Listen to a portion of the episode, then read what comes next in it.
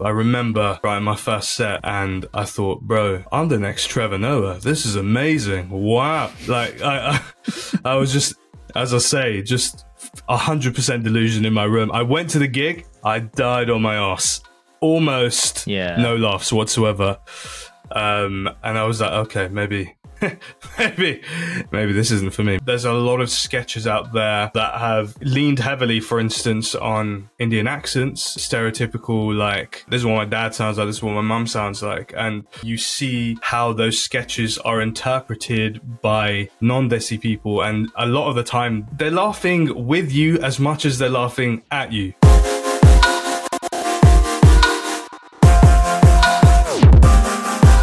What's up, people? Welcome to this week's episode of the Indie and Doctor Podcast. I am Doctor Lust this week. All will be revealed why later, but I am joined by a very, very special guest. He is a comedian. You might know him from a few clips seen online on TikTok about The Apprentice, or starting a new job in the corporate workplace, or his own stand-up clips. Recently, he's also been posting more political skits, which have had me in absolute stitches. He's also performed on the latest show with Mo Gilligan, been on tour with Munya Chawawa, and he's also performing on his own tour at the moment. And to round that out on top of it, he's also performed on the B B C One as well. His name is Daman Bamrah. Daman, G'day, Aiden. That was very nice. That was very... I, I'm always gassed to hear intros about myself. I'm like, is that me? You're describing there. Wow. That's nice. You're like, yeah, that yeah, is sounds, that me? Yeah, okay, okay. That, that, guy, that guy sounds better than me. I don't feel like I'm that good. That's that's that's nice. That's, that's, a very, that's, that's a very lovely, lovely intro. I really appreciate it. How you doing, man? I'm good, man. Thank you for joining. It's been uh, it's been a long time coming, I'm sure, for us to have you on. But I know you're a busy, busy guy, as I can tell from online and from just a numerous amount of clubs you're hitting up all the time. But I'm Dude, very yeah. interested in talking to yourself, because you're like an up and coming guy that is doing really, really well. And I just want to talk to another Singh who is in the comedian space, because there's not many, I'll be honest. And the fact that you're there's doing it is something that I really want to understand. So take me through it, man. How did you... First of all, how did you get into comedy, and what was your job, Bedla? And are you still mixing the two together? I guess that's three questions. Yeah, yeah, dude. So, like, okay, um, I it, the comedy isn't like something that, you know, some people, they've like dreamed of being comedians from a young age, and I don't know, because we're Desi, we didn't have access to those dreams. Do you know what I mean? I never thought no, this would be no. something I was gonna get into. So. So for me, what happened was I I um I flopped my A levels, sick one, dumb one, good one, and uh, I had to nice, retake nice, the nice. year. I had to retake the year, and so I, I had a little gap year. And uh, in the gap year, my cousin from Canada came over, and he said, "Can you give me a tour of London?" And I was like, "Yeah, go on then." So I took him to the Houses of Parliament, took him to the London Eye. I said, "Jol, they're clear. That's all there is to London, mate." And he was like, "Are you?" He was like, "Are you joking, bruv? Like, that was the shittest tour I've ever had in my life. I'm going to take you on a tour of London." I was like, all right then, big man, let's, let's see what you got. So, so the next day, it's a Wednesday, and it's improv night at the Comedy Store, and he's booked us tickets. Yeah. So I went along. I had no idea what this was, what improv was, anything like that. And I went, and it was the funniest thing I had ever seen. I was, I couldn't believe that these guys were making sketches up on the spot on stage. I thought it was unbelievable. And so it just gripped me massively that night. So yeah, I couldn't, I couldn't stop thinking about it. And then a few months later, I get to university in Sheffield, and there's all these societies that you have to join, right? To like try and make friends and all of that at the start. So I saw there was an improv comedy society, and I was like, yo, that's, that's what I saw in my gap year. That, that stuff was really good. My friends think I'm funny. Why not? Let me just jump in. I had that, I had that little delusion, you know, which you need. You yeah. need a little bit. You need ten percent delusion. Obviously, everyone's friends think they're funny. That's why they're friends. But luckily, I, I didn't have the, the smarts to think of that. So yeah, I, I went along to this improv night, and it just, it hooked me, man. It was, it was so, it was so good. I loved it. I just loved doing it so much. Um, And I probably ended up focusing on it more than I did my degree at the end of the day. Do you know what I mean? It's like um, the three years was spent doing improv, and oh yeah, I've got that exam. Um, I did. I did an economics degree. Yeah, exactly. So, wow. um, yeah, so I just sort of ended up doing that more. But then I was so I was so in love with the idea of doing improv. I when I moved back to London, I was trying to pursue improv, but the scene was very different. I found it quite difficult to get into, but I didn't want to lose comedy, you know. And uh, mm. so in twenty eighteen, I finally. Um, I finally decided, okay, let me, if I want to carry on doing comedy, especially more longer term and maybe as a career, you've got to write or you've got to do stand up. So let me, mm.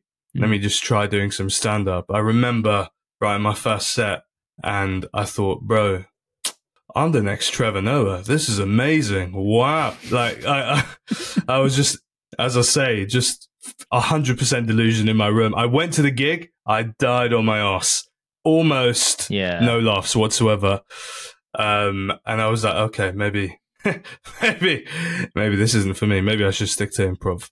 Um, but then luckily, because I've been a big mouth about it, and my, my parents were a bit like, yo, I thought you said you were going to try this. So when's, when's the next gig? What are you doing? And I was like, yeah, okay, fine. I guess I'll, I guess I'll book another one in. And then my fourth ever gig, basically, when you're starting out in comedy, you have to do bringer gigs. Bringer gigs mean you have to bring somebody with you in order to perform, because that's how they make up their audience. In London, you can see right. pro comedy kind of cheap, like a, a lot, you know, through the week. So no one has the incentive to go to open mic comedy. So um, you got to bring someone. And my friend dropped out last minute. And so I had to take my dad with me as my bringer to this gig, and I was like, mm. oh dear God, I don't want my dad to see this, but um, it's not, I you know, I just, I've, worse, I've, man. I've been dying. I've been dying the whole, like the last three gigs, it was, they were like spaced over like eight months, these last three gigs, because I just couldn't bring myself to do another one because they were just going so bad. And I just mm. kept rewriting, kept rewriting. And then this, this fourth gig was the first one that like went really, really well. And it was in front of my dad. And I was like, yo, thank God, thank God. This has gone well, but it, it, it just felt so good, man. It felt good having having that work pay off for the first time at a gig, and ever since I've been hooked. So, yeah, yeah. Sorry, that was a very long-winded story, but that's, no, I like that's it. How that's I got cool. into I've got it, a couple man. Things to ask. So, most people when they go to uni, they're like, yeah, yeah, let me go to like Punjabi Soc, let me go to Sikh Soc, let me maybe go do like some M M A, and you thought, no, I want to go do improv. I want to go, do, I want to go do improv, left, bro. Left field thing. I would not put that together, yeah. honestly. If you gave me a list Dude. of one hundred things, I'd be like, nah, he ain't going for that. He's going for these ones, yeah? He's going for these ones. Well, I was the president of Sikh Soc at one point, so I did do that. Wow, so you were doing um, that and improv. Mate. And improv, yeah, yeah. It's mad that I got voted in. It's mad that I got the authority somehow. This joker is going to be the president of the Sikh Soc. To be fair, like, our Sikh Soc was so chill though, man. Like it was oh, like nice, nice. I, I I don't know. Was your Sikh Soc quite chill? Like our, our one was like so, one week, you know, one week a talk on Sikhi, the next week laser tag and Wagamama. You know what I mean? Like, oh, nice, nice. That's actually a good balance. I like that. Yeah. Um, mine was at mine was at Queen Mary, which is at London, and ours was yeah. more. There was a bit of this going on everywhere where a lot of people were butting heads. So you oh, had yeah. a Hindu sock, you had a Islamic sock, you had a Sikh sock, and you also had a Punjabi sock. Now that Punjabi sock wow. turned into a Bhangra society, but that Bhangra society was then hiring people for their Bhangra team. So that was more like, go and do your meat and sharab over there. Yeah. This is Jan's uh... Mossa. That was like the literal distinctions between the two. That's it. There was like, wow. yeah, this is where the serious gunla happens. But somehow, even I made it onto the committee of Sikh Soc in like second year. I think I was like head of external affairs, which means head of nothing. So there you go. I was just yeah. pissing around, having a good head time. Head of with external affairs. yeah. Head of external affairs. That, that sounds like you were in office for Queen Mary Sikh Soc. That's mad. What is, what could they possibly want a nineteen year old to do as head of external affairs? At Sikh Society, Listen, that's mad. I'm going to go out there and I'm going to make sure that we are represented with other Sikh Socs. That's the external affairs. That's where we have our most difficulty in communication, other Sikh Socs. We need that's a guy. It. We need yeah. a guy to liaise. Yeah. Wow, Straight that's up. Mad. You need that's the guy mad, from Birmingham bro. Who knows no one in London to go and liaise for us. That was me. So I did nothing, man, all year. I was just pissing around. And that year and second year, I was doing um, the Bhangra team as well. And that's where I met my now wife. So oh, wow. that's how oh, we amazing. met as well, which is a nice little story. Yeah, yeah. So that was cool. And Sikh Soc for us was like, it was getting a bit too serious for my liking. I'm not massively religious, but I know I know enough. And yeah, the, yeah. the pathway it was kind of going down wasn't really for me. It was like either it was very, very religious or it was there was no middle part. So I thought I can't yeah. really contribute to this in a way that I feel like it's going to be good for me. So I kind of backed away a little bit. And then third year, I just knocked it on the head and just stuck to Bhangra instead. Um, but that was yeah. yeah, a little whistle stop tour for me.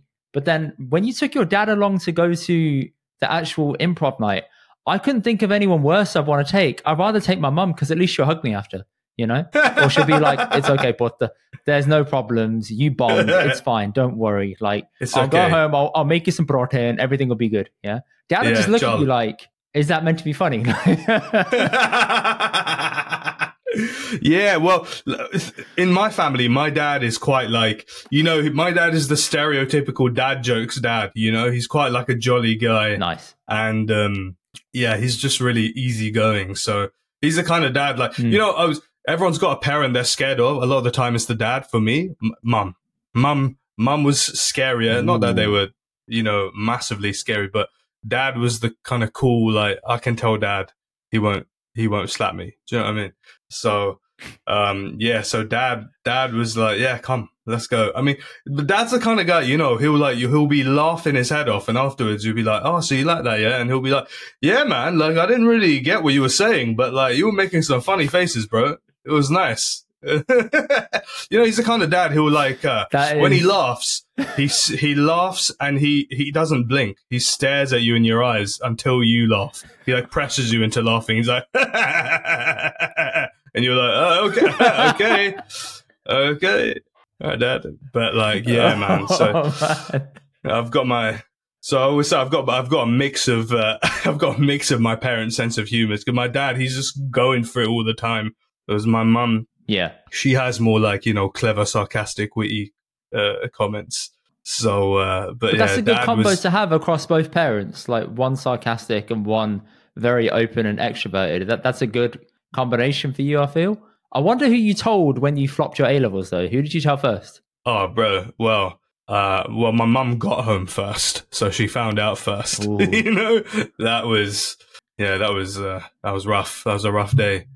You know, like, mm. I don't know, man. I don't know. You, you, you like flop your exams and you cry. You go, I know it.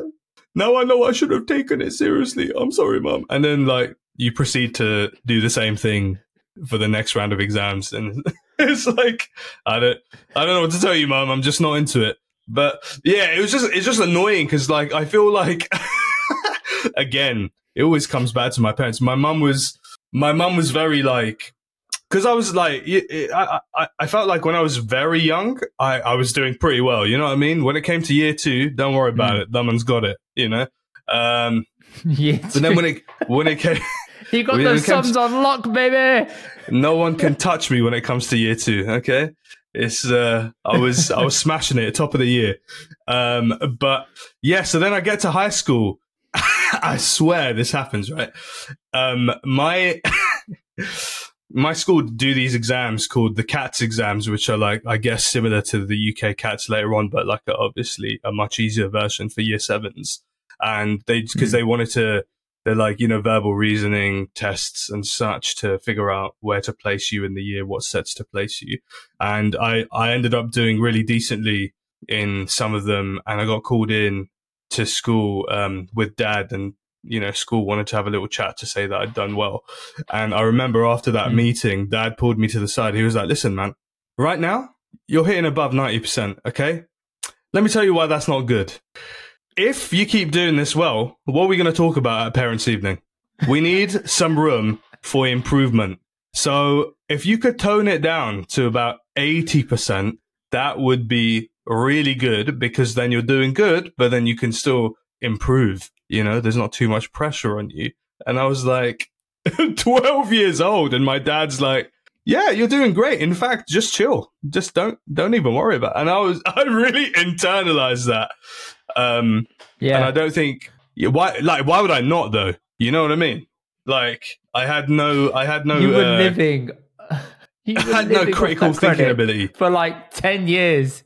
You were yeah. like, yeah, but Dad, remember that chat we had when I was eleven, and you said just take your foot off the gas. I've been taking yeah. my foot off the gas since. I don't even know where the pedal is anymore, Dad. I don't know, Dad. Yeah, Dad. We're gonna need to start. We're gonna need to resume at year two again because uh, yeah, yeah. take me back to my peak, bruv. Take me back to my peak, and we'll we'll go from there. um. So yeah. So I just had internalized this attitude of like, I don't need to work. Like, I'm fine. I'm naturally doing okay. So it's how bad can it be? And it turns out, yeah, you really bad. You need to study. You need to study. Um. But, you know, it's all good. I have realised that now that I'm thirty, so it's uh, Ooh, you're it's thirty. All good. Okay, it's all, all right. good. You're younger than me, man. Fair play. Yeah, mm-hmm. yeah, yeah. You you're you're a young looking guy, man. You remind me a lot of one of my friends. What what, what are we saying? thirty-two? thirty-one, thirty-two, thirty-one? In two months' time. That's what we're saying. Yeah, man. My guy, looking good, man. Looking good, looking fresh, Appreciate looking that. sharp. Appreciate it. I'm trying to, yeah. This is a this is a sharp look you've got going on, man. I'm trying to I'm trying to figure Thank out you, what bro. my Thank one is. You. Um, I gotta but, ask you uh, then. Hang on. So so you've gone through this process of be of, of trying to get into the range of comedians and trying to go into that land. When you meet your okay, missus, yeah. are you doing this full time? Are you trying to? Oh yes. Meet her no, on no, that no. level as well. Well, I was doing it seriously, but I wasn't doing it full time. So, you know, you said you met your missus in Bangla Society. I met my missus in Sikh Soc as well. Um, Ooh, so, nice, nice. Yeah, man. So very similar there. So essentially, it was my second year and it was her first year. And the president had organized somebody to come and deliver a talk. And we're waiting, we're waiting. And all these new first years have come in and uh, no one's showing up. And the president calls me outside. Can I talk to you outside them? And I was like, yeah, what's going on? And she was like, listen, so like we just spoke to the guy who's meant to come here and uh, he's got the month mixed up. So he's not coming. We don't have anything going on then. We've got, we've got uh, uh, uh, no plans moving forward for this session. Can you please just take this session? And I was like, what do you, what do you mean take this session? Like, I'm not no expert on Sikhi, do you know what I mean? I'm, I I would say I'm similar to you. Like I'm very, I look way more religious than I am. Like I'm, I'm trying, but you know, I've got it. Yeah. You walk yeah. into that room and you say, "Who here believes in the caste system?" That's it. That's the go-to conversation point when you're out of ideas. You're like, "Das Mendel, who believes in the caste system?" Yeah, that's right. None of you. Yeah. You're like, "Shit. Okay, now what do I do? What's the next thing?" uh uh all right, I'm out of ideas now. That's it. You've lost the room. You've lost That's the it. room. You've lost okay. the room. Exactly. They honestly, they were like, "You do improv. You can do this." And I was like, "I don't know what you think improv is, but it's yeah. certainly not the ability to take on a serious Sikh society talk." But all right then. So I went in and I was like, "All right, guys, listen. This is the situation. Um, the guy's not coming, so we've got two options." Either we can do this talk about morality and Sikhi, we can divide the room into two halves and debate, or we can go to Wagamama. What do you want? And ten minutes later, of course, we're in Wagamamas, and uh, and and Jazz, my my wife, she's like, "Yo, are you the president? That was I don't. Have you guys got a grasp on what's going on here?" And I was like, "Oh, oh hey, hey, this was not me," and. Uh, So she starts giving me a hard time, and she's been giving me a hard time ever since. That's how. That's how that. That's how that one went down. Yeah, absolutely great, mad. Man. That's great. That's a really nice story. So when you told it's... her parents your occupation slash day job slash ambitions, what was their reaction? This is more like oh. me and Goran have a segment where we talk about confessions of a married man, and I yeah, feel yeah, like yeah. you're the married man that I can talk to about problems. So. Lay oh, on, dude. Man. Tell me how that went. Big time, big time. Sorry, I realized I didn't even answer your previous question properly. Um, so when Jaspreet met me, she knew I was big into improv. Like she, she had spotted me before. She'd seen me at Sikh Society doing this mad gig outside the Students' Union where I was pretending to be an ironing board, and she was like, "All right, avoid that guy." Um, yeah, we were in a scene, you know, we were in ironing an improv board? scene. Ironing board. Yeah. Sorry, what? Yep, yep, yep, yep. I was, That's where improv, you don't know where it's going to take you, man. Sometimes the scene requires you to be an ironing board. So I was an ironing board, and uh, yeah, she was just like, I don't know who that guy is, but avoid. Um, and so, uh, so she, that was that was the first time she ever saw me. So she knew what she was getting into, is what I'm saying. Um, and so she, so throughout throughout like you know my my various jobs and such. Yeah, she's. I've been going for comedy the whole time, and obviously, like you know, recently I've I've been full time with it, which is super cool. But yeah, she's she's been she's known what the deal was from the start, so she's been really supportive. So I've been very very, I've been very lucky to have supportive parents, supportive in-laws when it comes to the pursuit of comedy. I think the main thing for everyone was just like don't don't quit everything and do comedy straight away. Like, we need you to also, like, you know, sustain yourself and sustain the family. So, you know, I, I pay was... Pay the bills. Pay the bills, bruv. Don't, don't, don't just go and practice being an ironing board all day. You need to put some roti I mean. on the table. That's it, bruv. Mm. And so, yeah, so, so that was my deal. I was like, okay, I will do what it takes to make it work. So initially, when I graduated, I worked at the Apple Store. Um, because I thought, okay, good part-time job. Um, it'll allow me to pursue pursue comedy. But the truth is, when you're working in retail, like you know, the, the hours are just all over the place, and you need structure in your life to pursue anything. Especially with comedy, you know, it's always going on in the evening. You need to be free in the evenings to go and do your your um, your spots. So. Yeah, so I did I did that for a couple of years trying to make it work with improv, and it just wasn't working. And by that point, I was sort of like, well, I don't think I don't know if improv is the route for me. I think I need to try stand up. So then I switched to um, mm. a job in, in marketing for T V um, that actually, you know, I thought I utilized my degree. I was like, God, I need to be on a career path, man. Like, I can't just keep doing this. So I did that, and when I started that, I I also started comedy, um, and I didn't quit that until I was paying the bills with comedy. So the transition was the transition was like relatively smooth, but obviously, you know, it takes it takes time for you to be able to build up to a level where that's possible. So that's that was the main thing I had to achieve. But everyone's been so cool about it, and really everyone's just like, I think, you know, it's just been cool that people are people in my family are just like, they find it cool, you know, they like they like it. It's very different to anything run of the mill, obviously, and um yeah, they've been really really supportive from from the get-go, man. And and it's lucky, because obviously there was always a good chance that that wasn't going to happen, because again, in our, I talk about this in my show, in our communities, we don't, we don't talk about this. We don't, you know, even if you see somebody desi on T V, you still don't think, I don't know about you, man. I still didn't think, I didn't watch Goodness Gracious Me and think, yeah, that could be me. I still was like, mm-hmm. yeah, that's good for them. But I, I don't, uh, no, I, you know, it didn't even cross my mind that, that it could be me. I was like, this is a nice show, but you know, back to economics tomorrow. So yeah, yeah, I see that. You, you see what I'm saying? So it's like, it's been a, a lucky process to even have the realization that I can do this, I can pursue this, and I love pursuing it. It's it's like an it's like an alignment of uh, circumstance to get here. So there's a big a big difference, isn't it, between doing this yourself and then actually seeing what's possible, because you don't know what's possible until you're literally out there just trying it, and there's no blueprint for you to follow.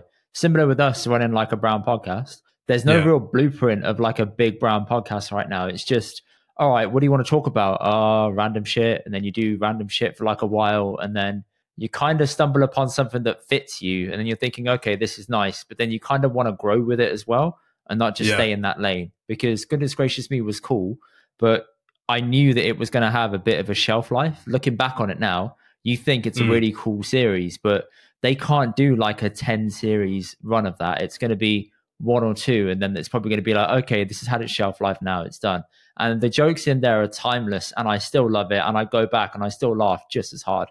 I've got no problems with it. The interesting factor is the shelf life and the growth of the show or the growth of that content over time, has that evolved and changed? And how do we make sure that we grow with it in the right way? So it's not just being, you know, like really stereotypical or really hacky, I guess is the word. I don't know Completely. the English word for hacky, but that's what American comedians say. So that's the that, no, that is that. That's what we say. Is, oh man, yeah, don't want it to be hack. Yeah, man, exactly. Because like you're you're totally right. Like it was amazing, and I still love it too. But comedy has to evolve, and also, you know, the notion of once you, once something has been said, you don't need to keep saying the same thing. Like, you know, there's there's a lot of there's a lot of sketches out there.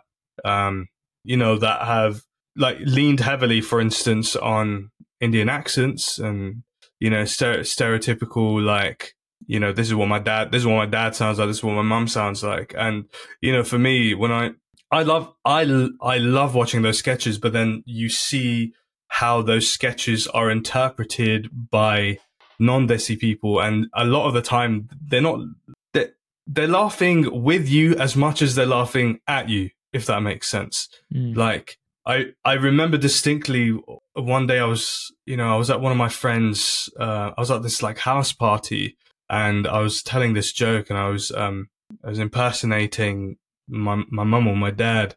And so I did, I did this joke. I did this voice and everybody laughed. And, uh, there was this Australian guy who's like, oh man, oh, do the, do the voice again, the Kwik-E-Mart voice. And I was like, what? He's like, you know, the corner Whoa. shop voice, the, the Kwik-E-Mart voice. Do it again. It's so good. And uh, I was like, yo, oh, oh, that's how you're, that's why you're laughing at this. It was like a real like, oh, right. Do you, do you know what I mean? It was a wake up moment where I was like, huh, okay, not everybody laughs at this in the same way that I, f- I thought they were laughing at it. So comedy has to, it has to, you know, it has to reflect what you think, what you feel. And uh, yeah, so I, I just, I think that sketches like that have evolved in a really great way. I just don't feel like I'm going to be the person who carries on that particular format because, you know, say Russell Peters, for example, you know, Russell Peters, um, he's done some amazing, amazing stand up. So, so good. And then you saw it with YouTubers, you know, Just Rain, aka, aka Amazing, Superwoman. Um, and they all come in with very similar concepts of like, this is my dad, this is my mum, this is what they sound like. And I was, I just thought, okay, well, cool. Well, then th- that's done for me. That's done. I'm like, I, I think the way uh, a lot of those guys did it was good. Um, and I don't see what I can add to this, but I certainly don't want people laughing at this accent. Um, so I need to figure out how to say my, my stories, but not have people laugh at us, have people laugh with us, you know? It's it's it's tough to draw that line, isn't it? Because you genuinely don't know until someone says something obtuse, like do the Kwik-E-Mart voice, and you're thinking, ooh, that's not what I'm here yeah. for. And yeah. I do think that with even the stuff that me and Doctor talk about, we don't make it focus solely on taking the piss out of the Desi content. It's, this is what we see as an observation. This is what it is. And then we kind of ask, why do we do that? Or why is that there? It's more like yeah. a bit of an understanding than an actual, let's just point and laugh. So there's kind of a, a bit of a middle point in there where, where we look within ourselves, but also look at what other people do and kind of draw some parallels between it, which is a nicer way of doing it than just running through the same sketches. A lot of content creators totally. now out there that are brand and up and coming, they're all doing just the one step a bit further off what Just Rain or A K has done. So I'll watch it yeah. and I'll think, this is a straight A K sketch. But then yeah. I'll watch it for the next ten seconds and they've taken it to the other extreme of it. And I'm thinking, yeah. oh, I see what you've done. Now it's different. But then it's, yeah. is it different for the right reasons? Not different because you're just trying to be different. And it's hard to draw that distinction really clearly. Absolutely, man. And context is everything, right? Like, so you guys, for instance, you're, you're, you know, you're doing this sort of bra- brown married men podcast and it's different for us to like, impersonate our parents and and such within our own spaces because like our target audience is us um yeah in in a context. I mean I don't know I don't want to obviously I don't want to speak for you uh but um to, to my understanding with a lot of these spaces, you know, we're we're talking to somebody with a shared life experience, so when you when I when I do this voice, there's no there's no thoughts going through anyone's head like, oh, what a silly voice. It's more like, yeah, that's what my dad does. Yeah, that's what my mum does. Yeah. Um, yeah. And so you you connect your yeah you're bridging those gaps within the community, and that's that's a big part of the humor within the community. So that's contextually so different to doing doing any of those things in a comedy club where anyone could be there. It's going to be an international mm-hmm. mix of people, and you don't understand, you know, where they've come from, but you know, you can assume they've come from a diverse mix of places, um, and they come from diverse backgrounds. And so you have to stop and pause and be like, how does somebody perceive me? And how can I bring some surprise, some incongruity, um, into their lives when they look at me? Because they have make all these assumptions about me as soon as they see me. So how am I now course, flipping it on its course, head for like, them? Mm. You know, because I've and, I've seen the I've seen a few clips of you online with you on YouTube, and the one you did at Mo Gilligan as well, where you open up with the Irish accent. I'm thinking, yeah. that's nice, that's different, because I'm thinking, huh? Yeah. Even I think this, yeah. and then afterwards you come out and you drop it and you split it, and you're like, okay, this is what I'm really like. And I'm thinking, that's nice. I've not seen someone do that. So I see the concept you're going for. That's quite yeah. different. We don't tend to do other accents beyond our own, unless you're yeah. Russell Peters and you're doing the Chinese accent that he was doing, which is sure. again ahead of its time, because he was doing that that that one video everyone's seen of him in that white shirt and the blue band yeah. and the white trainers. And, and I'm just thinking that, that went yeah. around so many people's houses and D V Ds and flipping yeah. memory sticks. But yeah, that was iconic. And seeing him go from that to the jokes he tells now, it's not the same. He's genuinely evolved over the past, I don't know, twenty odd years he's done it, from telling yeah. those kind of jokes to more older, mature, I guess, thinking, being in line with his age jokes, which is yeah. different. And that, that must be hard to do, because you're getting away from really familiar material. That's it. And the the zeitgeist changes. It it's changed so much over the last ten to fifteen years, what people laugh at, what people feel like it's okay to laugh at, and you just got to move with it, right? Either you've got to move with it mm. or you've got to have such diehard fans that, you know, you're going to do the same thing over and over again, and that's all they want from you, and that's all you want to do. Mm. Um And you're going to be subject to scrutiny, but you don't care because you've got your fan base. So it's yeah. it's it's one or the other. And uh, you know, personally, I'm like, I'd be, well, I'd rather let's let's move with the times, man. Because you know, what's what's the point? I don't want to be one of these old men who's like, oh, you you can't even laugh at this anymore. What's the you know? It's uh, mm. it, it's a it's a because it's a social, it's a really social thing to laugh, right? That's what it is. It's like in a comedy club, that's why it's important for them to to be to be dark, to have low ceilings, to have everybody sat together, because whatever a comic says, uh you know, if it makes you laugh, you got to feel comfortable to laugh. Because if everything is well lit and you feel like the spotlight is on you, you're like, if I laugh at this, is it okay? Everyone's going to look at me, everyone's going to see me laugh at this. Is that okay? Am I okay to laugh at this? Because you're sub you're saying subconsciously that, you know, you relate to something in what's been said. You know, you might not agree, but you might, you know, it might have, but it, it tickles you for some reason. So yeah, laughter is an indication of something inside you. And so that's why it's, that's why it's so, uh, you know, that's why it's so ubiquitous, man. And that's why people resonate with it so much, but also why it causes so much controversy when you look at it the other way. What I notice about just comedy and humor is, even in the workplace, when you're in a place where everyone is very formal, very uptight, everyone's very worried about the thing they're saying. And then when you mm. go out for a drink with them and everyone loosens up, I don't drink very often at all. I used to, but now I've stopped pretty much completely. But when I go right, out and yeah. I see people's humor flip, and I'm thinking, oh, this is the real you. This is what you find funny. And a lot of the time it's very dark humor. And I'm thinking, well, there's still yeah. this real big underbelly that everyone has, and this want for dark humor that still exists, just because our society yeah. is kind of championing like, oh, let, let's be progressive and let's be nice to each other, doesn't mean you can't also push the boundaries. So I've, course, I've noticed yeah. that, especially during COVID and lockdown, people were pushing boundaries really well. Uh, Munya yeah. is one, Andrew Schultz, he was another. So. They were all doing their little yeah, clips yeah. online. And I've watched them and think, you're doing this to a T very, very well. And you're keeping everybody, yeah. you're giving them hope that, non- that people aren't being silenced or kind of um what's the word self-censoring your your own material. You're still pushing as much as you can, and we're still yeah. accepting the fact that you're pushing that much. Big time, man. And we're, like, boundaries need to be pushed for humor, you know what I mean? Like, I think, you know, uh, especially when you're when you're looking at satire and such, like, you have to you have to be saying something. I don't know, you don't have to be, I think that's okay, I don't I don't know if that's right to say either, but you know, I think people have different senses of humor. Obviously, some people, they will just absolutely love, let's say, you know, observational humor about the, the day-to-day intricacies of life. And that's fine. And that's great. If that's, if that's what gets you going, fantastic.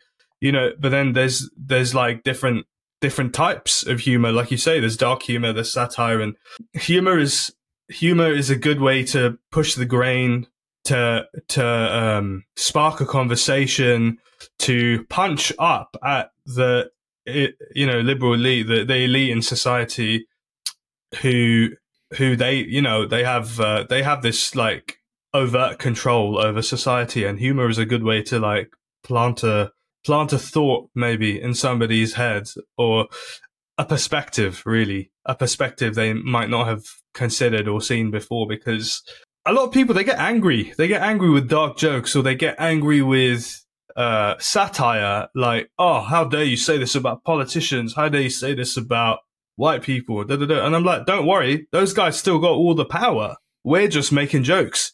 Do you know what I mean? Yeah. They, I, you know, I'm trying to, I'm trying to have a conversation with you guys, but they can change a law. They can buy a thing that I can't. You know what I mean? Like, societally um, and hierarchically, obviously, it's, you know, it's not all white people. It's not, I don't want to make a, such a blanket statement, but it just, you know, in terms of Western society. Um, There is a hierarchy, and you know, you've got a. It's classist as well. It's not just. It's not just race. It's not just race based. But yeah, yeah, you've got you've got to be able to to sort of have these conversations. But then when you're talking about the workplace and such, it goes back to context again, right? You know, or at least you hope you hope that other people know that you're a good, well-intentioned person. So when you make a dark joke, people aren't like, "Oh my God, does he really think that?" You know? Mm. And that's why when you're with your closest friends, you can make the most darkest, ridiculous jokes, because yeah, yeah, yeah. your your your best mates know that you're not this awful person, but you you're just trying to make them laugh. So mm. whereas you couldn't do that. You couldn't do that with strangers, because they're like, sorry, who are you and why are you saying that? You, you get what I'm saying? And that's why somebody like Jimmy Carr can get away with saying really, really dark shit, because people have this, um, he's, he's got like a reputation. He's, he's a comedian. People know that about him. They, they're familiar with him. So there's this implicit, yeah, Jimmy Carr can do this because that's his, that's his place in society. You know what I mean? I mean, obviously there's going to be controversies no matter what, but, um, uh, but you know, and reg- regardless of what you think of it, that's sort of kind of why it works. You know what I mean? So that's why it's incredibly tough to be a comedian, and also to let, how do I say this, to, to kind of build up a quick level of understanding between yourself and the audience that you're not being offensive, but you also get them to laugh and be dark within the space of minutes. That level of oh, yeah. understanding that builds between people takes years to build. You're given the objective of building that in seconds, to therefore allow yourself to bring them on board and stay with you, so you're not losing the room. And I, I, I always try and sit and watch comedians as they do it, and I think you can really fuck this up, or you can really do it well. And obviously it comes with time, and nine times out of ten, I don't see the ones that fuck up, because they're not in the venues that I go to. They must have perfected it already. But it's, mm. it's so difficult to kind of build that conversation up, and one clip out of context, everything sounds bad, no matter what it is. You hear about yeah. Dave Chappelle being drawn up on his trans jokes, and I'm thinking, but when you watch the whole show, it's not about that. And the way that he frames it was an hour long build up to a conversation point that he'd been hinting towards slowly. And that needs to be woven in, but that doesn't make for a good headline, right? So it's all really interesting how something can be taken out of context so quickly. But when you build that conversation and relationship with an audience, that's something that's unbreakable, and you can't mm. take that. You can take it outside the room, but you can't understand it unless you're in the room there seeing it. Yeah. Yeah, one one hundred percent, man. Comedy is such a, it's yeah. Somebody told me how hard this was. So I was, uh, I might have uh, I've uh, taken taken my G C S Es more seriously, but you know, it's like it's a it's a it's a problem solving exercise. You know, you're you're to- you're totally right, man. Like it's um it's it's a very yeah you've got to you've got to build this trust with people, and you've got to you've got to do it quickly. Yeah, and you know, it's not minutes. It's it's if anything, it's seconds. It's milliseconds online. You know, people are making a decision about you based off your first two, three words that come out your mouth. So how yeah. effective can you make those words? How funny can you make those words? And how funny can you make your whole, like, you know, it's not just the words, but it's your, it's your whole vibe, your persona, your physicality. Um, it's everything. So yeah, that's what I love about stand up is that it's a constant challenge. There's no such, there's no completing stand up. You know what I mean? Like there's always something more, something more to achieve, a high level to to get to, um and yeah I, yeah I love it.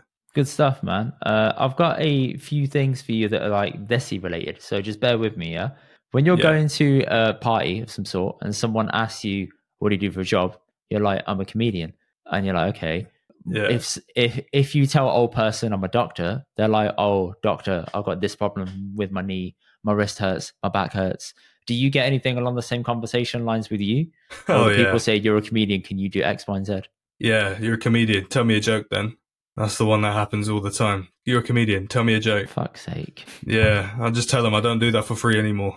You know, um, that's uh, a good clapback. I like that. yeah, yeah, yeah, yeah, yeah. You've got to have a little... Otherwise, I'm like, okay, uh, let me read a penguin joke for you. You know, jokes don't... They don't... They don't work. They don't work like that. You, I can't just. All right then. Here we go. Here's three I've got in my back pocket. You know, um, maybe if you're a one-liner comedian, you could. But even still, it's a bit weird to be like, dance for me. You know, it's like it's like the same thing. If you're a comedian. Go on then. Chop chop. Like, so so it's uh it's absurd. Yeah, it's, it's absurd. absurd. It's absurd. Yeah. I get why people. I mean. I get why it's, why it's interesting, but I think people like to, it's always their first point of banter. Oh yeah, go on then, tell me a joke. Let me see if you're actually funny. Go on then. And so you're like, okay, this has happened so many times. I need a response. um, we get the same thing, me and Doctor, both of us being Bhangra dancers. When people find out that you dance, they're like, go on then. And I'm like, I'm not going to lie. I kind of don't, I don't want to.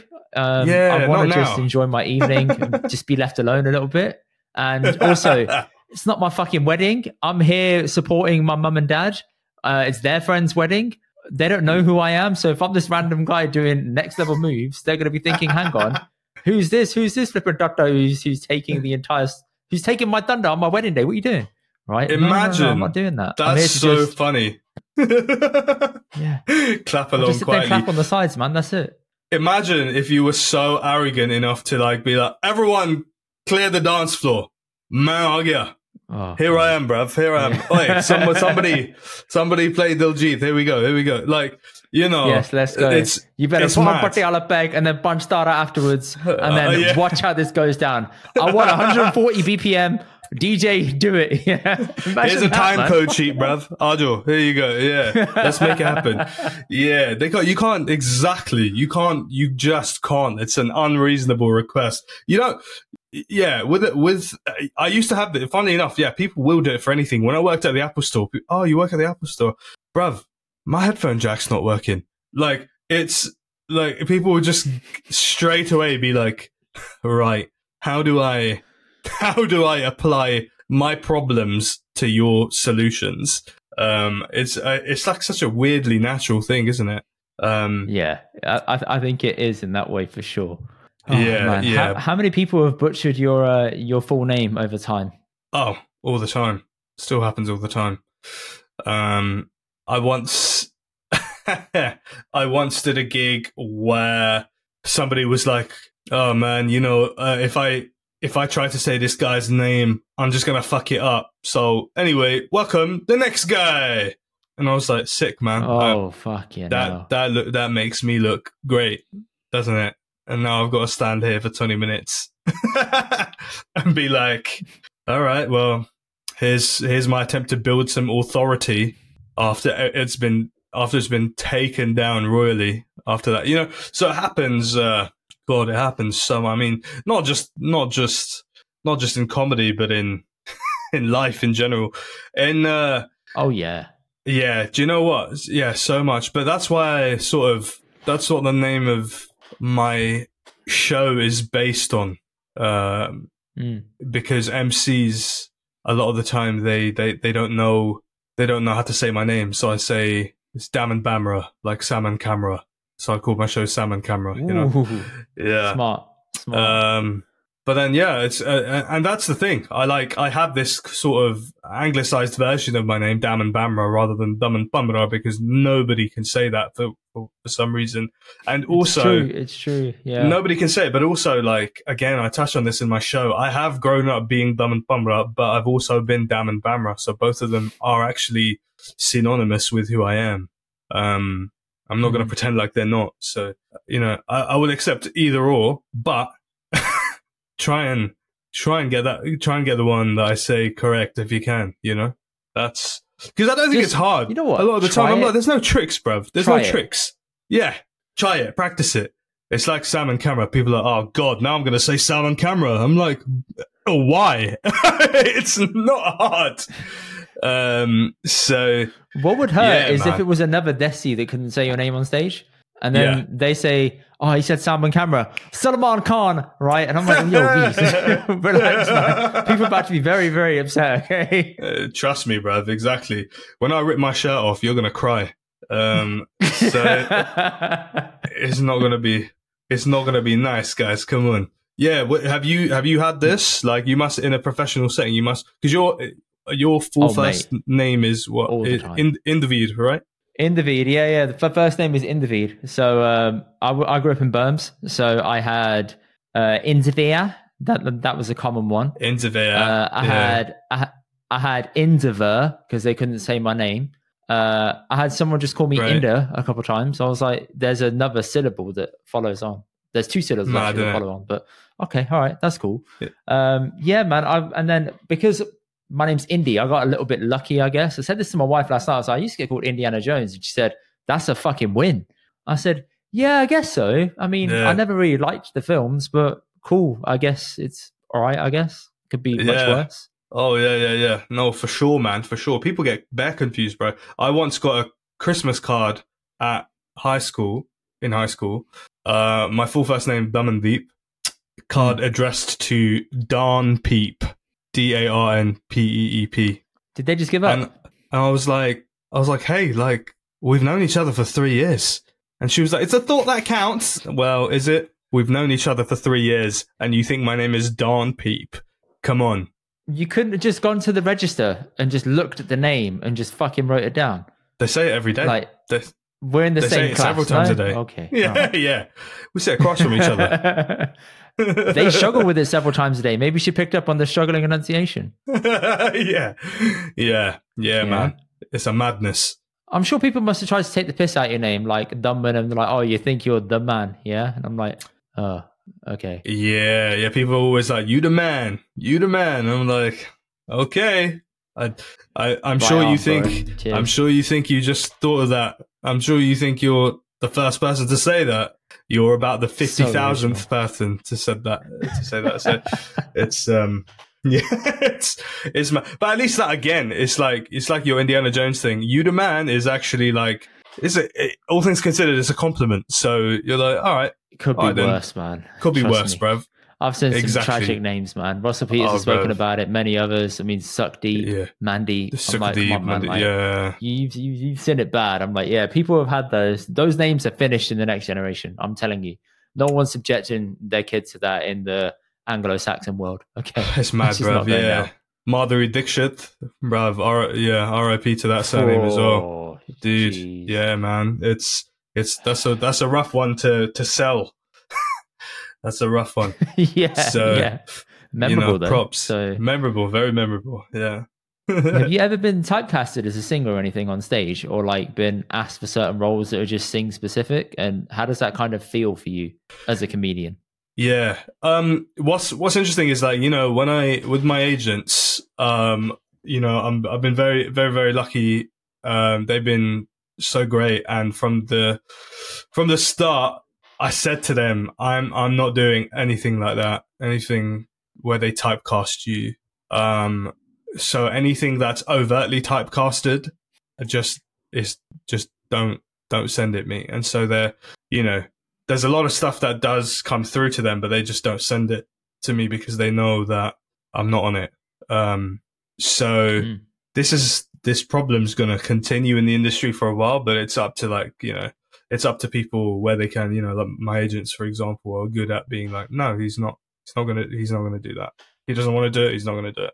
Um, so yeah, it's, I've been, I've been lucky to avoid it, but I, I find it amazing just how much, how much we've like talked about this as a community and how much it continues to happen. You know what I mean? Yeah. Yeah. Um, yeah, it's, it's mad. I mean, yeah, I think I, I heard Riz Ahmed in a podcast one time say, saying that there's like three levels to like how you can act. I'm going to butcher this, but like the first level is like the stereotypes. The second level is that you're not stereotyped, but your ethnicity does have something to do with your character. And then the final level is like, you're just yeah. a guy. Your ethnicity doesn't matter. You're just a character, you know? And he broke through all three of those, in fairness. I mean, on Rogue One, fucking made Dude, it. Dude, massively, man. Or Nightcrawler, or do you know what I mean? And, yeah. um, and you know, like so he he was he was part of the second level for Four Lions, but Four Lions was an amazing film. It wasn't just some. But that's a cult classic, so I feel it's like a cult classic. Was, he yeah. probably saw the script and thought, this is something I want to be a part of. Dude, yeah, yeah, totally, man. So yeah, there's there's so many levels to it, and we can we can get there. It's just I feel like I feel like the big shock when people see me is like uh, it feels like they see Indian two point oh. Do you know what I mean? They go, oh yeah, we've seen brown people before, but that guy, that guy's super Indian. Look at his turban, you know. And so now they're back to like thinking about all these stereotypes. And so now for me, it's my job yeah. to be like, yo, I'm just, you know, I'm just another guy too, bruv. Think about me the next time you're thinking about Riz Ahmed, you know. um, uh, let's let's get this show off the road. I could be in Star Wars, bro. um, so uh, yeah. Yeah, man. Yeah. It's an interesting landscape. For sure. For sure. How do you deal with um, trolls online? This is something that me and Doctor are starting to deal with now because we're starting to get hate comments yeah. from your own people, uh, lovely shit posts everywhere, um, and believing in your material and the fact that it is legit and you're happy with it, regardless of what the public perception is online. Yeah. I think for you, there's an instant feedback of like a room which can tell you something. And yeah. then the clip is obviously secondary, for example. Um, yeah. But how do you deal with that? Dude, like, I think at first I used to be like, oh, you know, one one negative comment could drown out like a thousand good comments, right? And I used to really fixate on it. But after a while, I'm like, what am I doing by by giving these people oxygen? Like, I don't know. There's different there's different schools of thought about this. You know, some people say if someone gives you a negative comment, you know, you can have, you can clap back at them and then it sparks this debate and it's actually good for your algorithm online. But then I'm like, I don't know. I, these people, they just want it. They want to reply from me. They want me to feel bad. So that's literally their whole mm. objective. It's pretty sad. So I'm just going to ignore it, you know? I, and it's taken a long time mm. to get to a point where I can read a negative comment and be like, oh, this guy's just a bell end. Continue scrolling. You know, you've yeah. you've just got to, it's like uh, I suppose, you know, live comedy clubs do prepare you for that in a way where like you have to learn to bomb, you have to learn to not do well on stage, you have to learn to stop fixating on the one face that isn't smiling when three hundred people are pissing themselves. You know, it's natural to be like, yeah, but what about, but I didn't get them, I didn't get them, why not? Oh, you know, you could have the yeah, most amazing yeah. gig of your life, but why did why weren't they laughing though? God's sake, what's their problem? And you go, nah, man, you're missing the point. You you you can't you can't get everyone. You just can't. That's crazy mm. to think that you could. So, you know, the impact that you're, you know, you guys are having with your podcast that I might be having with my comedy is a positive one, man, largely. And mm. I think we're, you know, we're in this cool space where we get to have these cool conversations with cool people. A lot of it resonates with a lot of people and we get to like build this community together. Any community of any sort is going to have bell ends creeping in somehow. I just ignore them, man. I just ignore them. Or, or on occasion, for my own satisfaction, I'll clap back with some sort of silly reply. Like some like some guy commented on my my recent video today being like, don't give up your day job. And I was like, well, actually, comedy is my day job, so thank you. You know, it's like... I like that. Yeah, it's yeah. like, yeah, bruv. yeah. You know what I mean? Without being... I'm not going to give you like any sort of anger. I don't feel anger like that. Mm. I just, I'm just like, oh, what are you doing? Get out of here, man. Like, that's the overarching I feeling. Way yeah. too much. I shouldn't, but yeah. I enjoy the I enjoy the clap back. I'm sorry, man, I do. But there was one guy who wrote something stupid, and then I I just commented back saying, "Why didn't you keep scrolling then, you donkey?" And then he reported me for bullying, and I was like, "Whoa, wait, wait, hold on, hold on, hold on, what? How, how the fuck have you gonna reverse this on me? You did it first, bro." Yeah. If I'd known that you were such a bully, I wouldn't have accepted this podcast, bro. That's mad. That's mad, bro. That's, I'm so sorry. How dare you? So how dare sorry. you? But yeah, it's, it's, it's crazy, man. And even in people in your own community as well, they kind of hate on you a little bit too much. You're like, okay, shit. Like the the, the top yeah. rated comment for us is they need to have a license for podcasts, or this is why oh, not everyone geez. should have a podcast. I'm yeah. like, I see that all the time, and I'm like, wow, so original. So original, so original, and comment. also it's, it's like, bro, just yeah, it's it's like what you said. Just keep scrolling, bro. Like, but you, uh, you, if you you're saying what you're saying, but you're the person who took time out of their day to be negative towards someone. So who's who's the loser? You know, it's it's quite clear. Bang. It's quite clear. So just uh, very clear. It, you're you're you're right though, man. It's hard. It's hard, but don't worry, man. At some point, there's going to be so many comments that like you're going to have someone, someone's job. You, you're going to be employing somebody. Yeah, you can't, and yeah. you you you're going to employ someone to just be like, yeah, just show me the nice, the, hide all the stupid ones, bro. Um, or you're not even going to care just because like all this traction. Do you know what I mean? Like you're doing something. You're yeah, actually yeah. doing something. These guys are not doing anything. So whatever, man. It's true. It's true for sure. Yeah. What's it like with other brown comedians? Are, are they all quite collaborative slash helpful to each other? Um, my hope is they are, but we don't ever get to see anyone else beyond like their on-screen media persona. The realest one that I've seen personally is Guz Khan. Um, yeah. I love the stuff that he does everywhere. He's super open. He's himself. He plays himself in his own T V show. Even on like little informal chats, he's just the same guy. And I'm thinking, there's no mask here. You're just being you. Yeah. Yeah, yeah, yeah. Guz, Guz for real, man. Like, I've never met Guz. Uh, I mean, we follow each other and stuff, so we message on occasion, but we um, I haven't met him, but, like, obviously he's he is, from what I can see, exactly like that, and from what I hear, exactly like that, you know? And the mm. fact that, yeah, you know, he follows me, likes my stuff or whatever, it's like, that's support, you know? Um, Big time. So. Support for somebody, a much a much smaller creator, a much newer newer person in the space, and there's there's plenty of support, man. It's like it's like I say, like in every community, there's going to be people who are for you and uh, people who are not. But um, a lot of the time, you do get you do get um, a lot of support, man. And there's just not there's just not many of us. So I think if you were if you were too much of a prick, it would be called out too quickly, you know, because it'd be like there's, there's like there's like five of us, bro. Like, you, do you know what I'm saying? Like, yeah. well, there's probably a bit more than that, but you know, you get the idea. You don't come across too many of us, so um, yeah, large, large, largely, it's um, it's all good. But like, it's the sad thing is that we don't cross paths that often because we don't, we just don't get booked on the same stuff because they only want one brown guy max.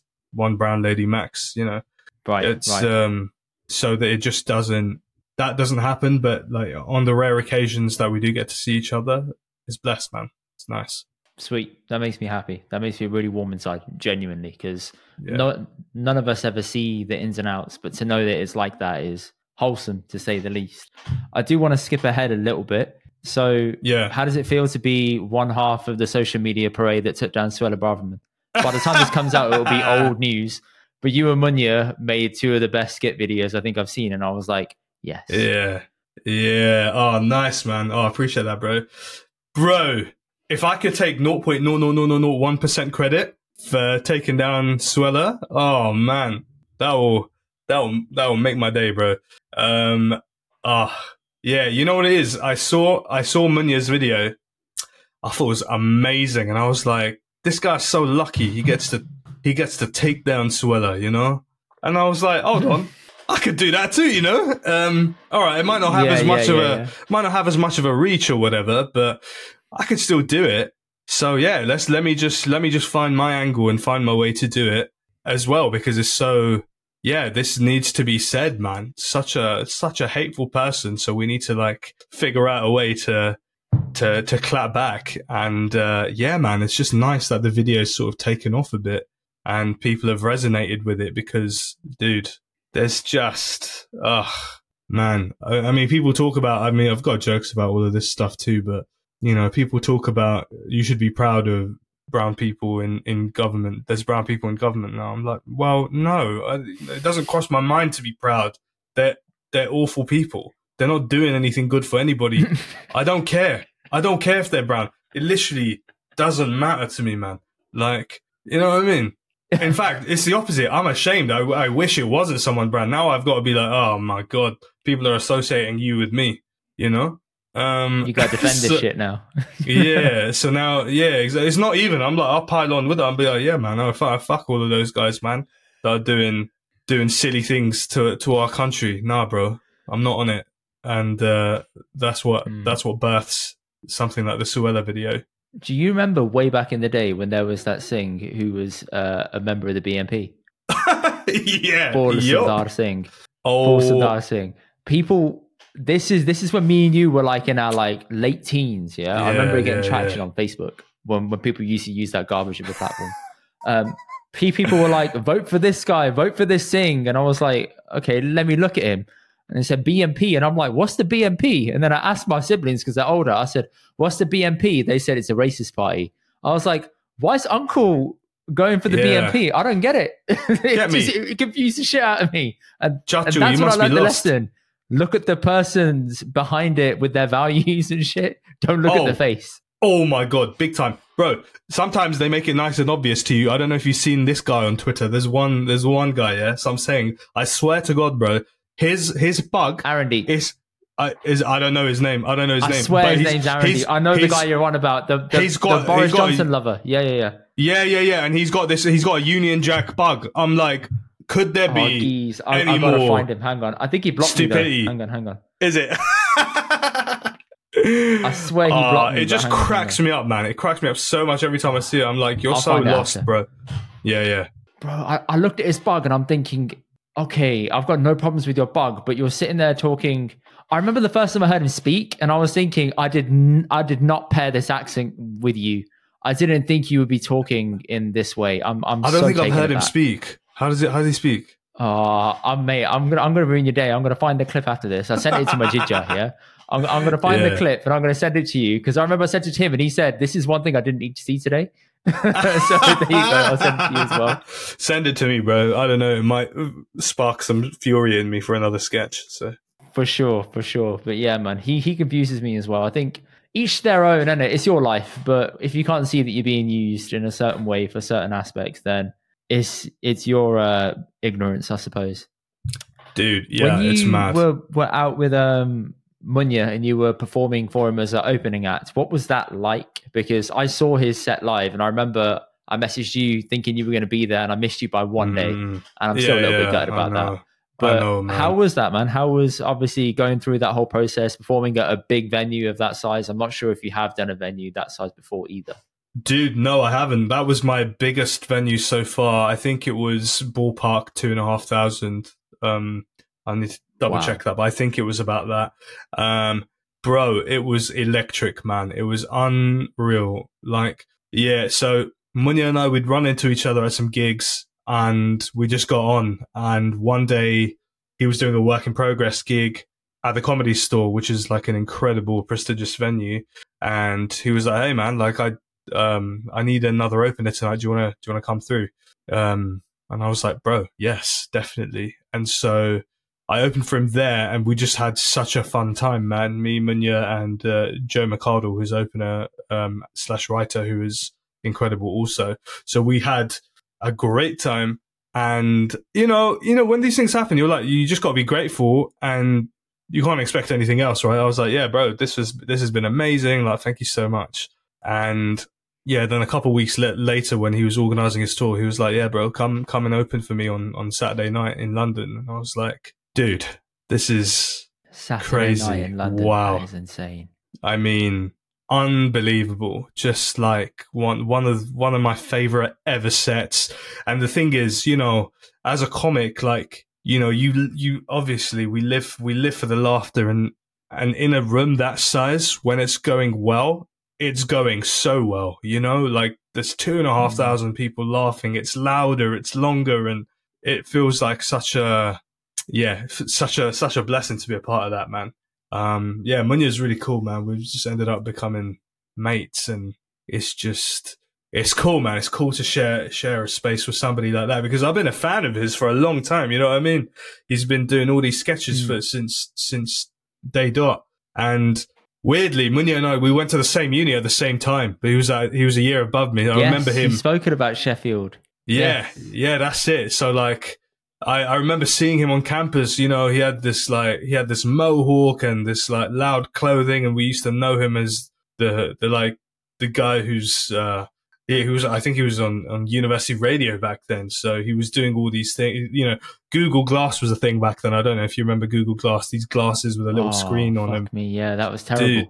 And he, yeah. And so they were new at the time. And he was, when he graduated, he did it with Google Glass on as like part of their, part of like some sort of campaign. So yeah, like that's, that was, I had like a really rudimentary knowledge of who he was back then. So when he blew up, I was like, yo, this is the guy from uni, man. What? Like, um, this is mad. Uh, and, uh, cause he wasn't part of, to my knowledge, he wasn't part of any of the comedy societies. Cause I, you know, I was a part of those. I never, I know, never saw him at any of those things. So, um, yeah. So then for us to cross paths all these years later like this, it was just it's just super cool, man. Sometimes you just don't know what the universe is throwing at you. mm. So Perfect, yeah really that's cool a, man that's a really nice like like moment, like a full circle moment where you know someone from yeah. uni, you didn't think much of it, and then later on down the line your career's just come into this little like part in the road intersection, and, you meet, and you're yeah. thinking, whoa, that's weird, it's just come together now. And then you kind of question and think, if I got to know you at uni, do you reckon it still would have worked out in this way now, or did it kind of have to go down this pathway for both of us to come back and like meet at this point and then get to know each other now? It like I, I think about things like that all the time with people I'm friends with, and I know it's super sad. Oh my but god! I'm no, sure no, you no, must think for you, especially course, with an opportunity man. That big. Same thing. No, I I think about those things all the time as well. Like a year ago or so, it was my best friend's wedding. And I got a call a couple of days before it from my agent being like, hey, Munya needs an opener at the Comedy Store. Can you, that's when he was just starting, starting his work in progress, um, shows. Yeah. And I was like, oh my God, like when is it? And they were like, it's this day. And I was like, oh dude, that's my best mate's wedding. I can't, there's no way I can, I, I, I can't go to that. Like yeah. I have, I'm definitely going to my best mate's wedding. Is there any other date I can do? They're like, no, sorry, that's the only one. But, you know, hopefully something happens or whatever.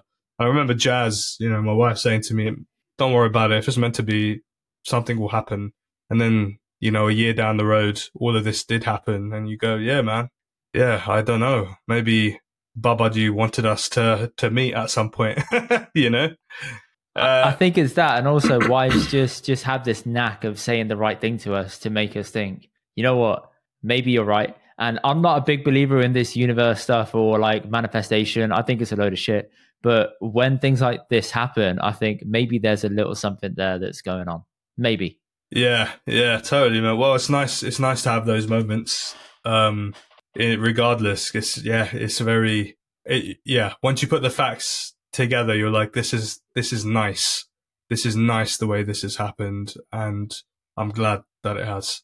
When you make your sketches online. Um, mm. For little things like Suella, David Cameron, et cetera. Do you film, shoot, edit, cut it up, put it together out yourself? Yep, yep, yep, yep. I do everything myself. The the the, the exception was actually the Suella video where I got Jazz to uh, film for me because she was working from home that day, and I was actually driving to Manchester for a gig, but I was like, yo, I've got to go in a sec, but you know, you've got to f- can you just like handheld style film this for me? Here's an example of what I want, so just can you, if you could just do that, that would be great. And so we just quickly quickly I'd scripted it the night before because I had the idea really late at night the night before, um and so I was like, listen, let's just, if you could just do this, that'll help me out massively. I don't have to set up the tripod and all that. Um, and uh, yeah, but other than that, man, yeah, I literally top to bottom do it myself. I edit it myself. I script it myself, put it out myself, all of that. So yeah, that this is the thing. This is the thing. To be a comedian, you have to have this like varied skill set. You've got to be a, you've got to be a comedian, but you've also got to be a keen driver, because you've got to be driving around the country for gigs. You've also got to be an editor. You've got to be in marketing. You've got to be a social media guy. Like, it's a lot of, it's a, it's a lot of stuff. It's a lot of plates to spin, but you know, when it comes together, you're like, dude, this is so worth it. Like, to create something I'm proud yeah. of, it's all, it's, it's always worth it. Um, no, I can imagine yeah. because even with the pod and setting it up now, I understand technical things like mics, cameras, lights, um, editing, Final Cut Pro, moving to Premiere yeah. Pro, After Effects, um, getting reels made, how to get it made to the right dimension so it's not cutting off at the edges. What's the yeah. what's the separate areas you have to make sure you stay within the parameters? What's the hook? And you're thinking, if you if you said all this lingo to me about three years ago, I'd look at you like, what the fuck are you on about? Like, who are you? But now you just pick it yeah. up over time. The more you do it, the better you become at it. And then gradually things start clicking. So yeah, it, it is a massive grind. And I feel you with that, especially when you are literally driving two places and then you have to, you're obviously tired from driving, you get into the venue and mm. you're thinking, oh, I got to amp myself up now to go and do a good set, regardless of how shit the weather was and the traffic I just encountered. And someone nearly oh, cutting yes. me off on the flipping A four oh six. Yeah, I have to, I have to go along with this now. So always some fucker on the A four oh six as well. Yeah, but always. Um, yeah, you have to head into the venue and be this different guy now. Yeah, yeah, we do. We know exactly who they are, dude. Yeah, yeah. You. This is sometimes some of my non-comedy friends ask me this. They're like, you know, you have a bad day, then what happens? You're like, well, not comedy happens. You have to do it anyway. You have to put it to the side. That it's, it's one of the challenges, yeah. man. Like, there's a lot of sacrifice, particularly at the beginning as well, when you're doing all these bringer nights. You have to bring people, you have to like, you have to do it so much. You have to do it night after night after night. Um, uh, so it's, yeah, there's a lot, there's a lot that you have to put in to, to doing this. But then I think, you know, you, there's a lot that you have to put into doing any, anything, any pursuit, man. Like, you know, I'm sure you guys with this podcast, you've had to give up probably a lot of stuff and just focus a lot of your time into doing the pod. I, I mean, it helps that there's both of you working on it together, so you can like, you have shoulders to yeah. lean on, you can split workloads and such, but still, it's not an easy thing to get a podcast up and running, especially one that's also a visual platform. You know, you got to make, make reels and yeah, man, it's just, it's like, it's a very similar thing with comedy. There's live work. There's reels online, but then there's like longer form stuff. I want to make a web series, but I'm I'm also, you know, I've written a sitcom, so I'm trying to like develop that. And yeah, so you're working on several things, hoping that something does well, because something does well, then it all, you know, everyone's on the same team when it comes to reels and live work and scripted work. You know, you're the brand. So if you're doing something good for yourself, everything does well. So you've got to, you've got to be taking those shots. You've got to be, it's like buying a lottery ticket. Every time you do a reel, right? Every time you do any of these things, yeah. every time you put out a podcast, hey man, this could be the thing that takes me to the next level. This could be the thing where I figure something out. Um, you know, and it's not just about massive, massive success or virality or anything, but it's, it's about the learning process too. And the iterative process of making something better every time. So anything like that, it doesn't matter if it's comedy, a podcast, being a doctor, being an accountant. If you're going to, if you want to do this to the best of your ability, it's going to take a lot. But yeah, as long as you're, you, you got to choose your, you've got to choose your struggle in life. Do you want to be someone who's, you know, content with life, but not so content with work and trying to strike a balance? Or are you somebody who's wants to really, really excel at what you're doing, but then, you know, be willing to make that sacrifice? So it's, yeah, you just got to choose what you want to do. For me, comedy, I just, I love it so much, man. I'm just like, how far can we go with this, you know? And especially as a Sardar, like, you know, I, I want to be able to rep- represent for us. I mean, it is, ultimately, I'm not going to pretend like I'm doing anybody, I'm not doing Seva by being the comedian, but uh, this is for me. yeah, yeah. This is for me, but it, it it's cool. It's a cool space to be in. And it's, a you know, our voice is one that's seldom heard right now. So it's cool to be in a space where I can amplify it a little bit in my own way. I don't claim to speak for anybody, but um, anything that, you know, I do my best. And if that reflects on us well, that's, that is my hope. And uh, I, yeah, I hope that that's coming across. And I'm lucky to be able to do it, I think. So, yeah, I think it's coming across well in this interview, man. People can tell that you're genuine, on point. There's no real um, ulterior motive. It's just trying to get better at your craft, which is really um, honorable, honestly, because because there are people in the world that are just trying to use their own audience for the wrong reasons or just to get places quickly and then just be in it for themselves. But I don't I don't get that sense when I've talk, when I've spoken to you. This is the first time that we've obviously spoken properly yeah. on, in person. I don't get that out of you at all. I just get like a genuine guy who enjoyed Sikh Soc a little bit and somehow managed to land himself a presidency.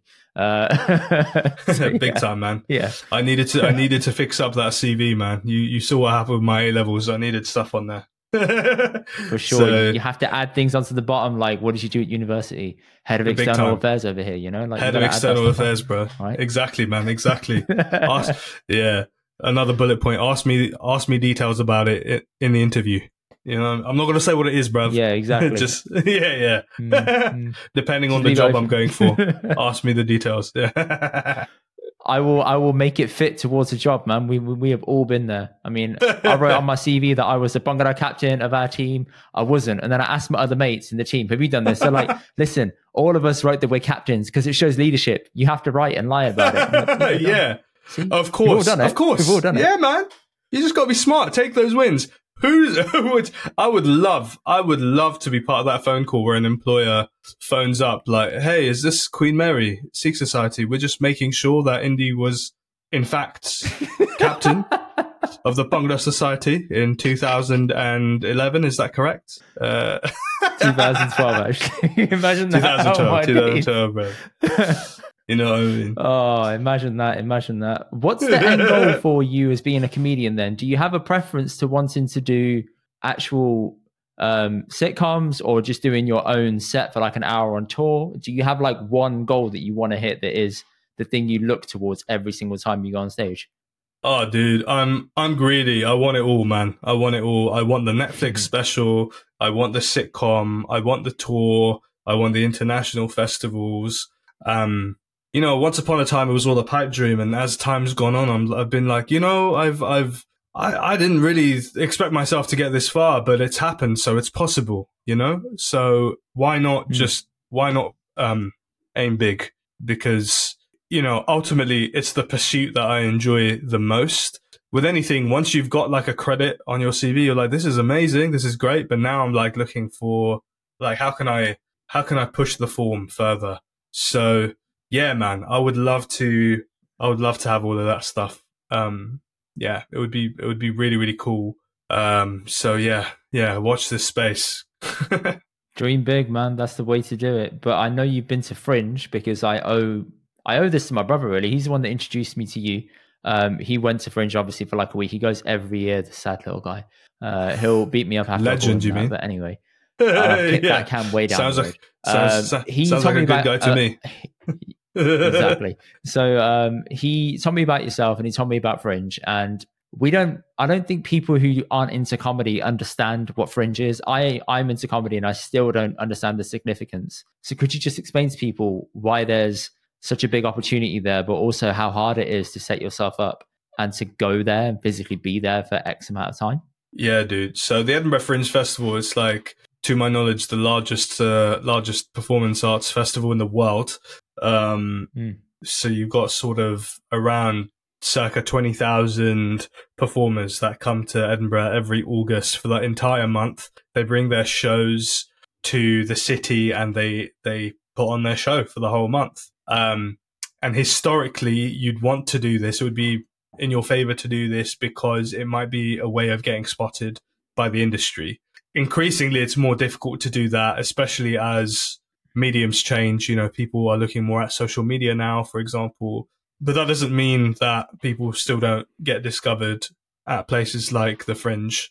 Um, so it's about demonstrating your work. It's sort of like seen as this place where you go and you go, yeah, I've written an hour. Here's the hour. Everybody, producers, reviewers, you guys come check this out. This is this is the product I'm selling. And so you're hoping to have a good run, a successful run. People come and see you. They like you. They give you opportunities. They give you good reviews. And then it propels your career. So this is this is the major selling point um, professionally, other than just showcasing uh, what you do. But also, you know, it's a great opportunity because there's performers from all around the world, man, that come to this festival. So you're getting a chance to network, to meet people, to see things, to see shows. It's not just comedy. It's theater, drama, musicals, improv. Like, you know, so much, so much performance goes on over there for the whole month. Um, so it's your chance to be a part of this performer's bubble for a month and really hone in on what you do. And so I took a work in progress show up because I was like, I need to make this show better. So I'm going to give myself an hour a day every single day, well, forty-five minutes a day every single day to really kick this show into shape. And mm.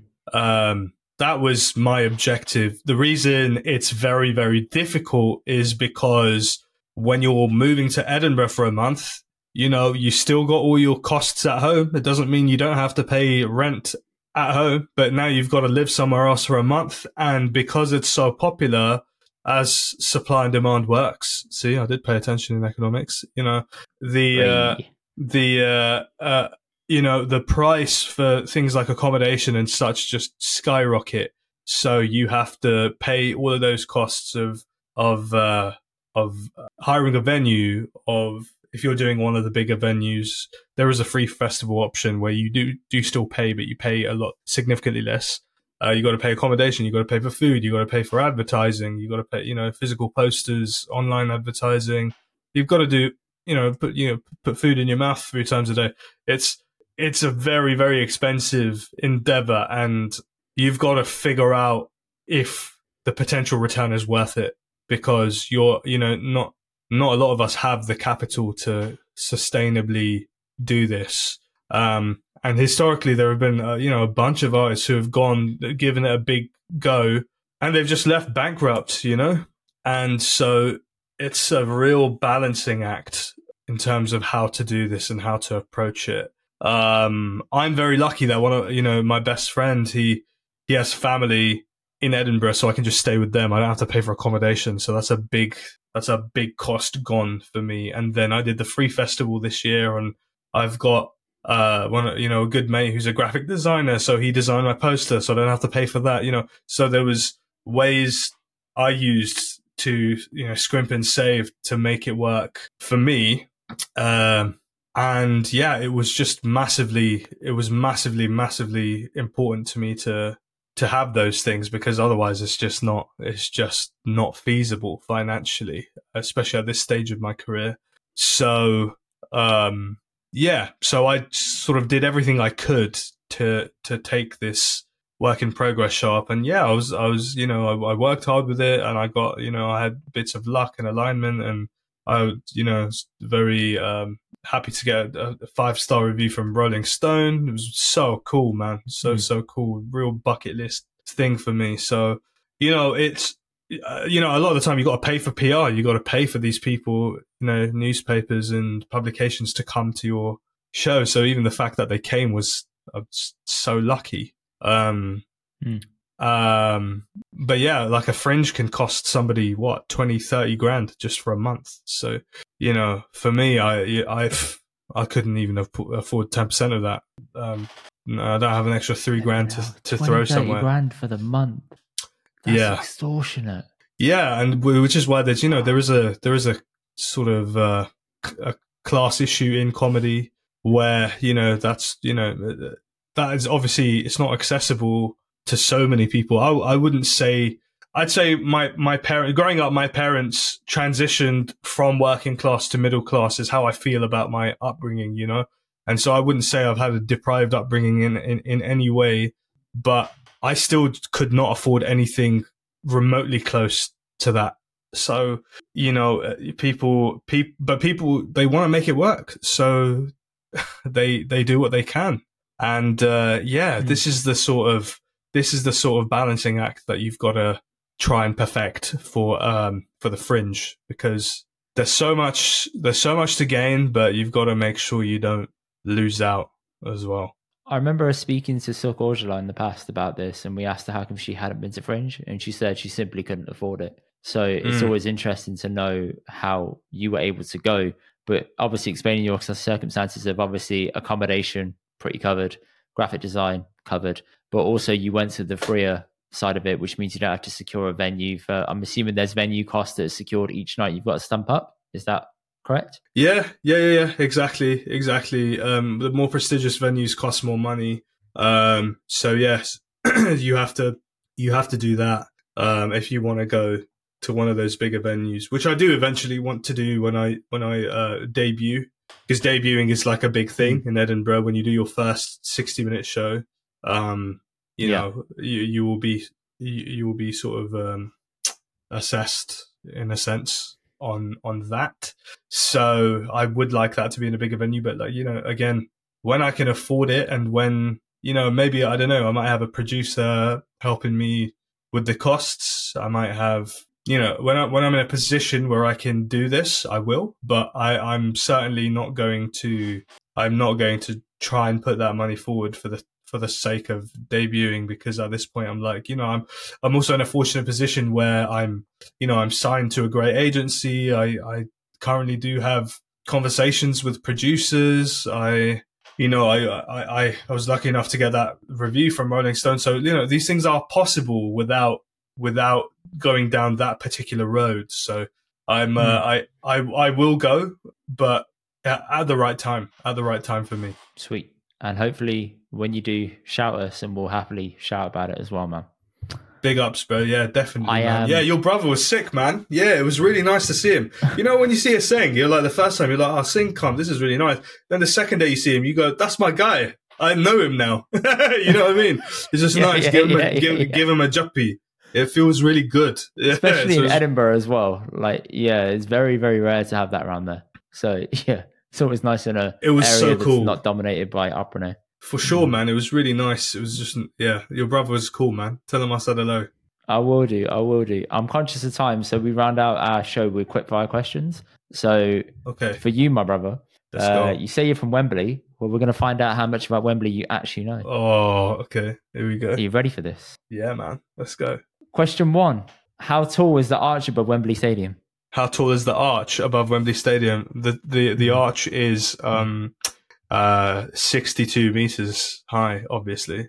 one hundred thirty-three metres, bro. you, didn't, you, didn't, you didn't let me finish. I said sixty-two times two um, plus nine. That was going to be my final answer, so... Mm. Mm, mm, oh my god! Sure. I was thinking over a hundred, and then I thought, "Nah, that's crazy. It can't be over a hundred." Damn. Okay, fine. All right, one nil to you. It's not one nil to me. It's you, it's your bestie, ain't mine. Ain't my city. You're All doing right. it, bruv. You're doing my bestie. It's one nil to you. I'll never forget this, Indy. Oh man. What's the What's the nickname of Wembley? What? What is the nickname of Wembley? Would I, yeah, bro. Do people? Oh, are people calling us names behind our back? That's not very nice. Wembley, Wembley is Wembley, bro. There's no. You're you're gonna say something like, I don't know, Little India or something. That's exactly the answer. Well done, Little India. Yeah. I'm not kidding. That's the answer. I knew it. I knew it. I knew it. I knew it. Bro, this applies to South or of Wembley Slough. Central. Yes. Yeah, what percentage of Wembley Central is brown or Asian? I'll give you like a, a ten percent leeway of percentage here. Okay, what percentage of it is brown? Do you mean like as in Desi, or are we talking about like, you know, uh, African countries as well? And okay, brown Asian. Okay, brown Asian. Um, I'm going to say sixty-six percent. What? No.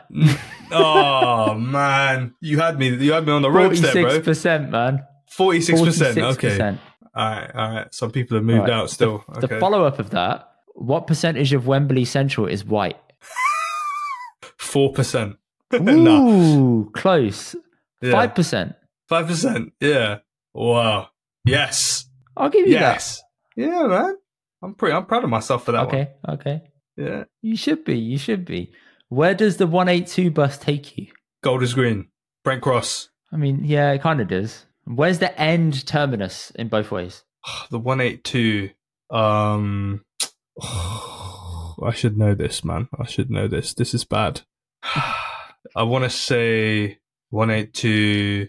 Um, nah, bro. Nah, gold is. I would have said Golders Green. So if that's if that's wrong, then I don't know, man. It says Brent Cross Shopping Centre. Or I said Brent Cross. Did you? I, I didn't said, hear Brent Cross. Okay, yeah, yeah I said Golders Green. I said Brent Cross. Yes, yes, yes. What's, yes wicked. Hang on, is Golders Green near Brent Cross? No, no, I don't think so. No, no, no. But other way. Oh, see, see, see, see, you got half, half the answer right. Okay, D. Yeah, yeah, right. yeah, yeah. Exactly, exactly. Recognize. Which song Come do you on. prefer? Monday at the Butchke or Crazy Frog? It's the same song, isn't it? Um, Fuck's sake. Monday at Monday at the Butchke. Come on. Although honourable mention to Crazy, Crazy Frog. Frog, man. I fucking hate that song. But that's just me. That's funny. You hate you hate it. it. You hate All it. Right. It's played it's played too much. I, I can't stand it. Yes. What just yes. from the beginning? That. Oh yeah, okay. Yeah, yeah, yeah, yeah. Exactly. That's... Yes. Last question. Ready? Let's go. How do you do an Irish accent? Hell, well, you know, I uh, just listen to someone Irish and then do my best to copy them because, you know, that that's the best way to uh, to do an accent, you know. That's it. At school... It's very tempting to go Jamaican. To go Jamaican? What, from Irish? It's very tempting. Go like on. When you go from Irish, it's so close. You can easily go in that direction without realizing it.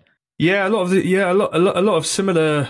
A lot of accents have similar sounds. Yeah, man. Yeah, and but they just mm. have more dominating. That's why like Australians are good at both an English accent and an American accent because they're somewhere yes. in the middle. You know. Um, yeah. Man, I don't know. Accents. I've just grown up doing accents for whatever reason. I just found it fun. So, yeah, dude, it's just fun. Just listen to someone and copy them. And then once it's good enough, then trial it in public. And then people will tell you how good or bad it is. This is on you, point. by the way. Disclaimer. Thank you. Yeah, you the, big you the disclaimer listener. to yeah, give yeah. there. I actually, I actually really enjoy doing impressions of people. Um, I just yeah. don't do them publicly. I do them to my wife and she's like, you're really good. I'm like, that's nice, but I'm not going to do this publicly. I'll, I'll do it one-to-one in the comfort of our home, but it ain't going to be on the doctor or sometimes coax it out of me on a podcast. I'm like, all right, I'll do this bit. And then people will message saying that was shit. And I'm like, okay, cool. I'm not trying that again. So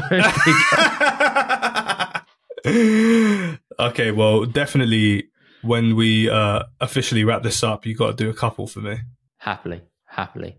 We're Love actually going to just wrap it up now. Bro, can you please tell people where to find you online, where to find your tour and your dates and your upcoming gigs? Yes. Um, so follow me on Instagram at daman dot bamrah or daman dot bamrah, whatever your philosophical stance on that is, D-A-M-A-N dot B-A-M-R-A-H. Or you can find me at daman bamrah dot com. That has all my details of everything, uh, all of my upcoming dates, all of my uh, further bits of social media, YouTube clips, things like that. So yeah, those those two are the main bits. Do that and we will become best friends. So let's do that. Good. I love it. People, Dubman, first of all, thank you very much for joining. You've been a great guest. We will definitely do this again, hopefully in person. Uh, I'm going to try and come and see you as well. Prior to the year being out, me and the wife oh. will try and come. I know you've got a gig coming up in Bethnal Green, so I will try and come to that as well. Wicked, local wicked, wicked. Oh, yeah. Nice. Amazing. Okay. Sorted. Wicked, man. Thank you so much for having no me, worries. man. This has been wicked. Love what you guys are doing. Anytime, man. man. Anytime. Cheers, bro. People, we will catch you next week. Please like the video and drop Dubman a message. In a bit.